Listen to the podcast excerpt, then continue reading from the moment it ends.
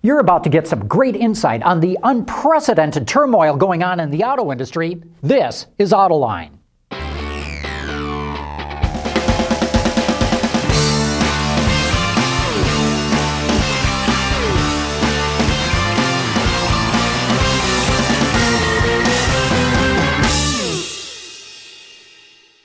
The auto industry has been through ups and downs before, but I'm not sure it's ever been this bad since the Great Depression of the 1930s. The big difference with today's turmoil is that it came on so quick, has hit so deep, and has impacted virtually every country in the world. It seems that every day a new calamity is hitting the auto industry, especially in the American market. Now there's talk of GM merging with Chrysler, or the possibility of one of the big three going into Chapter 11, or maybe even one of them going out of business altogether. How bad can it get? How long will it last? And how's this all going to play out? Well, to get answers to those questions, I've got two automotive analysts joining me on today's program. Rebecca Lindland is the Director of Industry Research at IHS Global Insight, and Paul Halterman is the Vice President for Global Advisory Services at CSM Worldwide. If you want to learn more about the current crisis in the auto industry, stay right where you are. We'll be back right after this. Visit our website for even more great content all week long. Autoline Extra, John's Journal, podcasts, and even more. From our studios in the Motor City, this is Autoline. Here now is John McElroy. Welcome to our discussion now, all about the turmoil that the automotive industry is in with Paul Halterman from CSM Worldwide and Rebecca Lindland from IHS Global Insight. Great to have the both of you here today. Thanks Same for here, having John. me on. Rebecca, let me start with you. I, I don't know if I've ever seen the industry in such turmoil as it is right now. Uh, have we hit bottom? Is there any light at the end of the tunnel? What can you tell us? We haven't hit bottom. And the light at the end of the tunnel is 2010, really. I mean, realistically, we're looking at an even worse 2009. And the only silver lining is that we could plan for it. Nobody really planned for 2008 to be as bad as it was, as it is, as it's still going to be. But we can at least plan and make preparations for a really bad 2009. Aye, aye, aye. Paul, how do you see it? We agree. We agree. 2009 is going to be tough. It's going to be worse than 08. But again, uh, there's at least some time to do some things about it, uh, not just for the OEMs, but the suppliers also to uh, to prepare for a, a, t- a tough tough year, year and a half. Now, are you talking just the U.S. market, or what about globally? It's global. Take a look what's happening in Europe and in Asia. You know, so funny. I was in China uh, in January, February, and they were saying, "Oh, it won't affect us. Won't affect us." And I said, "Well, wait a second. You know, when the, uh, the American consumers stop buying uh, German luxury cars and French wine, and they slow down, and they stop buying Chinese toys, and now what are we seeing? We're seeing Chinese toy factories closing down in Guangzhou. Yeah. So it's a, it's hitting everybody. And you see it the same. It's a it's a global Absolutely. issue. I mean, last year, last week, I was in Paris all week, and, and it was talking to the different suppliers over there and saying, we are not the cash cow anymore. And you need to understand that not only in the U.S., but emerging markets as well. We're seeing every, you know, any forecast that you may have had, if you had double digit growth going there, you need to contain that and say, you know, there's a really good chance, especially in emerging markets where everyone was looking for additional revenue, that it's just not going to be there coming back to the American market, Paul, you know, the big news here is the possibility of a GM Chrysler merger. Uh, most analysts are going, what are they thinking about? You know, they, they, no one seems to be able to make sense out of this. Give us what, what, are some of the pros and what are maybe some of the cons of a deal of GM and Chrysler going together? Well, there are some pros. I mean, for exa- for example, the Chrysler minivan is a pro. Uh, General Motors doesn't have a minivan in their fleet anymore, so there's a winner there. Um, they've got some decent manufacturing operations down in Mexico. Uh, there's some winners there. The 300C gets redone the year after next, so there's another hot product coming out after that. Some of the negatives, Chrysler needs a, a C and CD segment product in the worst way for Belvidere and SHAP. GM has good Delta Epsilon product. You know, now that, translate Delta Epsilon. What kind of cars uh, okay, are you talking Chevy about? Chevy Cobalt, uh, uh, Malibu uh, class vehicles. Yeah, I'm sorry. yeah, yeah, that, that's okay. Industry language. yeah, yeah. Uh, so General Motors does have some good product in that space that that that, that could be utilized within a Chrysler organization. But the difficult part is how do you rationalize all that quick enough so that you get the synergy out of it? For me, that's that's the big concern. How, how, how quickly can you rationalize it, and what is really the effect on southeastern Michigan? and we'll come back to that in a second. But how, how do you see pros and cons of this? I, I can understand the appeal in terms of cost cutting and, and synergies, getting rid of some duplicate you know, get, getting some, some duplicate product even in the in the market potentially. But long term is my issue. Okay, so you know, two years from now, when you've been able to cut out capacity and you've been able to lay off tens of thousands of people, GM is just left bigger. And that's a problem for them. They're left with 2,500 more dealers, 3,500 more dealerships. They're left with three more brands. And they have not expanded their global presence at all because GM, Ford, and Chrysler are not only focused on North America, but then when you factor in where if you bring in Chrysler, you haven't expanded any of your global presence. So you know, it's not like people all over the world are clamoring for Dodge. It's a it's a blue collar American brand. So they're not even able to expand their financial web in terms of getting revenues in other locations. So long term, I just I, am I'm having a hard problem with this. It's deal. a near term play. It, it is, and but then the long term costs could be that much worse. And are they really better together? Well, and what I'm looking at is I, I don't know of any merger or acquisition that's really worked. If you look at Daimler and Chrysler, if you look at BMW and Rover, if you look at you can go further back even you know Studebaker. I mean there, there's nothing there weren't positives. We don't have a good track record for mergers in this industry. Paul, what do you see happening long term then if there's if there is this merger? Can, can they make it work? Well, uh, first, again, they're take, I, I purely, purely, believe it's a short-term play. There mm-hmm. not the, the long-term issues. They've got to get rid of dealers and they've got got to get rid of uh, get, get, rid of brands. Frankly, the next year and a half might provide them some opportunity for that. Some of those dealers might voluntarily leave the scene, and uh, and that that you know that that that could yeah. could well, happen. I, would say involuntarily yeah. leave the scene, but it's credit yeah. issues that are driving exactly. them out. right. Exactly. Uh, but um, you know, long-term, I, I, agree that there really isn't a global play for them. It doesn't really get them uh, that much more in, in, in, the North American space. So, but it does buy them some short-term breathing room, and maybe you know. You know, if you're sitting uh, in, in, the uh, Renaissance Center, that, that might be all, you all you need right now. Just get to the end of next year is all right. your focus is. Right. Okay, well, there's all this talk of federal money coming in to help bail out the domestic auto industry. Rebecca, I'm, I'm going to make you CEO right now of any one of the okay. domestic automakers. What would you do with the money? Wow, what I would do with the money? I mean, there's a lot of different options. I think a lot depends on the caveats that it comes with if you make a deal with the government. So, will they let you go in and, you know, in my mind, it's not just about developing R&D or new technology or new, or new products. It's about cash flow right now and operating costs. I would certainly try and refinance any of the higher loan debt that they may have out there, looking and trying to get rid of some of the double digit interest rates that they have, trying to improve their standing. And, you know, unfortunately, a lot of it depends on Wall Street's perception of, of the company. If they can improve that, get a better bond rating, get a better junk, junk right now they're a junk rating, improve some of their, their paper, I think that's going to help in terms of just the expenses that they, they, their cash burn every month. And there's another point on top of that too, and that is that uh, uh, 35 MPG uh, CAFE in 2020 is not going to go away, and they're actually having to place their bets for that right now. So they can put some of that money into uh, better powertrains and the mass reduction, things like that. And it would be nice to also see if some of that money can be spread out to some of the suppliers also that, that are going to need some low interest loans if they can't get anywhere else to uh, uh, to help this uh, spur this R&D effort that's going to be necessary to get the fleet ready for what's coming at us. So you, same thing, you'd give it to suppliers well, think, as well. I think it's it's the 25 billion that's already been allocated for R and D and technology is easy is easy to classify. You can say, okay, that's that's for R and D technology, and absolutely you have to support if the suppliers.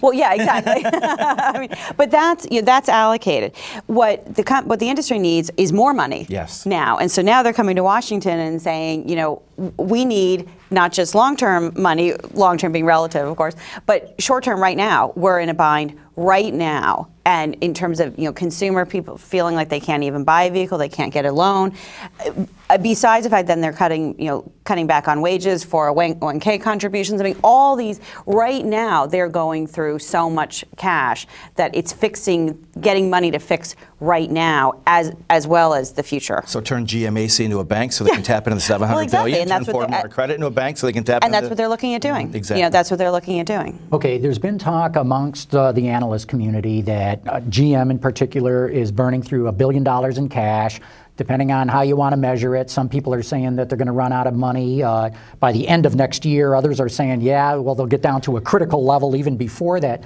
What would happen if one of the car companies were to go into Chapter 11, which has been openly talked about in the analyst community? Well, first, there'd be a huge psychological effect, but then there's also this other issue that happens. Once you go into bankruptcy, you can now start to do things with your creditors and with all these dealer franchise laws that everybody else can't do. And now you've almost opened the door to make it more attractive for the other guys to jump the same route so that they can have the same advantages in negotiating deals with their creditors and with every one of their franchises that right now there's you know 50, law, 50 states with 50 different sets of laws out there managing that process. And that would be a huge competitive advantage unfortunately for somebody that stepped over that line. How do you see that? What, what if one were to go well, to chapter I think, 11 i know everyone's sort of concerned about the perception issue but really the perception starts with if your local dealer goes under you know because then suddenly people again don't understand that the dealer is a separate entity in many cases so then they stop and say does that mean that you know, GM, Ford, and Chrysler have gone under because my local Ford dealership just went under? So the psychological effect can be felt even before one of the big three declares bankruptcy. The Main Street effect. E- exactly. You know, and the and the people saying, but wait a minute, I, I do think that you know there could be positives to bankruptcy. It helps with negotiating on the franchisees and all these dealerships. and the union potentially And, and the union, you know, but again, it, it is, I mean, there's, you, you have to really look very carefully at the silver lining that's there because there's a lot of baggage that comes with it. There's a lot. It does clear out some some laws though, and, and it does get them clear to renegotiate some of the things that are preventing like GM from closing down brands because it's just too bloody expensive. So, you know, there are some things, but again, it's is it worth it? would people stop buying cars from a company that declares itself in Chapter 11 but continues to build vehicles and put them in showrooms? hard to say, you know, with the psychology out there. People kept on buying Oldsmobiles when, you know, it was obvious that Olds wasn't going to be a brand anymore. Right. Uh, uh, but you know, could they even buy them? I, that's the real issue right now. You know, average people can't even get credit for a loan or a lease, and, uh, and if we can't get that resolved in the next couple months. Uh, everything, all the money they throw at Detroit isn't going to help that problem in the near term. I think there's a lot of people too that don't really know the origins of their vehicles. Really, I mean, not you know, not not to discount the, the research consumers do, but a lot of consumers don't really know the the chain of ownership. You know, I don't think that a lot of Jags and Land Rover buyers know that Tata Motors owns their their brand now. So I think that it depends on how it's handled. How do they feel it? You know, how, what is the impact on on their process of purchasing a vehicle. And I think there's a lot of hype that can go into it. We all know that the media is not going to treat any of the big three gently when it comes to if they would go this route.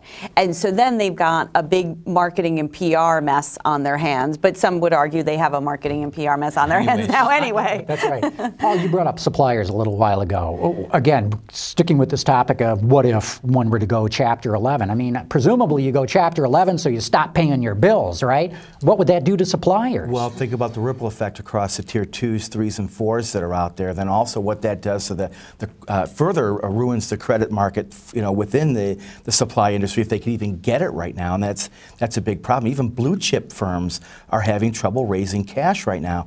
I was with a bunch of supplier uh, sales and marketing VPs yesterday, and they were telling me they were literally having to no quote programs right now because they can't get the capital to expand. And these are major firms with good balance sheets. These aren't guys that are, are teetering on the brink. These are solid firms. And so the cash is just not out there right now. So it, it I mean, I've, I've never heard of good firms having to pass on business because they couldn't borrow money to expand. Now look at the Getrag deal with Chrysler. Yeah. Chrysler uh, essentially sued them Right. for not coming up with the financing, and the whole deal went belly up. But I think too, hey, if you're going to merge with General Motors, why would you pursue a transmission deal with Getrag? Yeah. yeah, You could turn that equation around too. but I think it's important. I'm sorry. Yeah, no, It's- no, it- well, it's important to recognize too that if one goes, like the ripple effect, it could bring others down. I mean, suppliers certainly. It's not it's not just a small percentage of, of their market or their their business that may be with GM, for instance. They're spread out amongst several of them. If their GM business goes away, whoever they may be, it could then bring them into bankruptcy. That has a negative impact on everybody else. there's then. even the other OEMs. Exactly. Take a look at the Collins and Aikman effect All the other right, including Toyota. Everybody. So there could be this avalanche effect But of there's a bankruptcy. perception out there in the country of so what? Let General Motors go down. We don't need General Motors. Right, and- and- but what people don't always understand is that GM then in turn ripples down into and, and the dealerships. It ripples into the dealerships. It ripples into into the deli across the street where the waitress goes and, and you know prepares the meals and goes to the dealership. The, health the insurance credit companies, unions, the life insurance every, companies, the- Yeah, everybody. but the argument will be, and I don't buy into this Uh, right, argument, mind but- you, but yeah, well, Toyota, Nissan, and the rest of them will pick up the pieces. but consumers need to understand it's just not that easy and it's just it's not a quick fix and it's not something that they won't be impacted by because their local community is going to be impacted by their dealerships going under and all the jobs that are supported even even however loosely by those dealerships. If General Motors or Ford or Chrysler didn't exist in a few months, what would that do to the southeastern Michigan economy? People that would be looking for jobs that don't exist, they wouldn't be able to pay their mortgages. We would have another uh, kind of downward spiral. It could get really ugly. and the thing is that it's not just southeast michigan anymore Right. i mean that's the thing is that it's not just a michigan problem it's it's a midwestern problem and then you filter it out into the supplier problem and and, and suddenly you've got everybody very very negatively impacted and, people that they wouldn't even think about Well, you know, I, I think another uh, point, and maybe you guys can elaborate on this, is just the, the pension burden. If one of them goes out and dumps that all on, uh, on the government right? on the government, right, which is already stressed out. Right. Uh, Well, they're the- flush with cash. well, they do have a printing machine. and the dollar continues to go up. Yeah, yeah. Uh, well, let's talk. What what if Chrysler were absorbed by General Motors? What would the impact be on Southeast Michigan? You know, uh, near term depends on how quick cuts could be made and synergies could be achieved. Um, near term, it could be difficult. Long term, maybe better. Um, um, it's tough. I think it's important to look too at what happens if it doesn't happen. You know, so so I mean, because the because the industry is so fragile right now, it, it if it happens, you know you're going to lose jobs. Okay, so what happens if it doesn't happen? There's a really good chance you're going to lose jobs anyway. So you almost have to walk through which scenario is worse and better, and which one is going to have less of an impact. And if it didn't happen, it's more likely that somebody else would step in at a better price point. Okay. but and- who are you rescuing? You're rescuing Cerberus. Do they Oh, need rescuing? Well, I, I, from a U.S. taxpayer perspective, I, I, don't disagree with you. Okay, They're, I, But- just not a sympathetic figure for me. But if you take a look at Chrysler from a, another foreign entity's perspective, and you say dealer distribution network, uh, uh, uh, a Jeep brand, uh, a minivan, uh, uh, uh, a new 300C coming in another year and a half. Is that enough? Well, if you if you were if you were one of a, an interesting Asian couple interesting Asian couple of interesting European companies also that fit that mold that could now could now be more global themselves Okay. and they could rise up from that middle tier up into that top I'll give third you of that. guys. Yeah. I'm much more interested in having somebody else rescue Chrysler than GM. I, so I'm not at all against the idea of somebody rescuing Chrysler at all. And there are more synergies with other companies who shall remain nameless. It's the GM thing that I don't see necessarily helping Southeast Michigan. I don't. I don't know that it's it's going to be a positive. Well, don't you think the Michigan delegation at some point, i.e., the governor, the senators, the congressional representatives, the county executives, are going to stand up and, I got to believe at some point, say, wait a minute, why are we using taxpayer money to help wipe out tens of thousands After of next jobs? Tuesday, Grant- maybe. Yeah, Yeah, yeah. right, exactly. Yeah, I mean, Granholm already is saying that. She goes, "I'm- I'm not going to agree to something that's going to, you know, mean tens of thousands of jobs lost. But my my issue is, is are you going to lose them anyway? Which, you know, under which scenario are you going to lose less? And that's really the goal: is let's minimize the damage. And, and so when we look and see what are the different options, what can you do with with any of the companies? What, how are we going to minimize the damage here? When you look at the global auto industry, how are other companies or countries or markets reacting? Is there, are there any lessons to be learned uh, as to what they're doing? I think everybody is quite surprised at how quick this came upon them and are all in a, I would say, a quasi emergency mode of trying to retrench and say, whoa. And take a look how quick Toyota responded. Okay, they're going to be building Priuses in Mississippi and, and, and moving, consolidating production of, of, of, of, Tundra in Texas and moving, you know, Highlander into Princeton and doing things. How they were able to quickly, quickly, quickly respond. The other good news, though, is frankly, Ford and General Motors were headed in that direction anyways already with the consolidation plans they had. It's not like they were totally flat on their feet, bringing their global product in, downsizing, et cetera, et cetera. So all they need to do is buy some time until those plans really from roll my, out. From my perspective, Yeah. yes. If, as long as as long as the recovery happens the way we think it's going to happen, and things don't get a hell of a lot w- worse than what they are right now, then I think that that is the real key issue. Buy time until 2010. And 2010 i- is that is the holy grail. Because then you, you can get the UAW agreements to kick in, you can get a lot of the healthcare issues resolved, costs resolved. It's getting there, and new that's product is there. Yeah. The new product, exactly. But, I mean, getting there tremendous product. January of 2010 or December of uh, 2010? Well, right, exactly. I mean, it's, to some extent, I think I don't know exactly when the Vita, VEBAs kick in, when when all the money needs to be funded.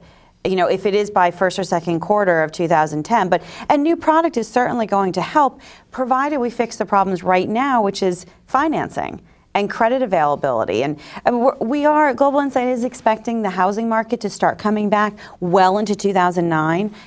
We've got to get a recovery in consumer confidence. We have to get some of the fundamentals back into the system that says to consumers, I need to go out and buy a car. And you see the same thing, Paul? Uh, we see the same thing exactly, and, and the real issue is how do the next couple quarters play out? Do things stabilize? Does credit start to flow again? Okay, are we? getting Gas some- prices are coming we get- down. That, Yeah. that help a little bit. we get, we're getting some good, indi- good indicators. Then I think uh, we can all breathe a, a, a little bit uh, easier. Uh, but the next couple of quarters are going to going to really determine how deep and how long the situation is going to play out, and whether it really is 2010. That right now, it's, that's our call. Okay, 2010 is, is the magic year when things start. January, or December. I'm hedging my bet. Okay. Real good. Well, Paul Halterman, Rebecca Lindland, thanks so much for coming in and sharing your insights and analysis of what's going on in the industry. Terrific stuff. you. I'll be back in a moment with some closing thoughts. Say, as we always do, there's more of our discussion today in the extra section of our website at AutolineDetroit.tv. Paul Halterman and Rebecca Lindland delve even deeper into how this crisis in the auto industry is impacting automakers and markets outside of the United States. And while you're there, you'll also be able to watch our new webcast called Autoline Daily. We've got all the latest news there on the global automotive industry, and it's updated every weekday in an easy to watch, five minute video format. Then join us again next week when we talk about how cars get rated for quality with David Champion from Consumer Reports, David Sargent from JD Power and Associates, and Dennis Petrowski from the RDA Group. Thanks for watching. We'll see you next week on Autoline Detroit.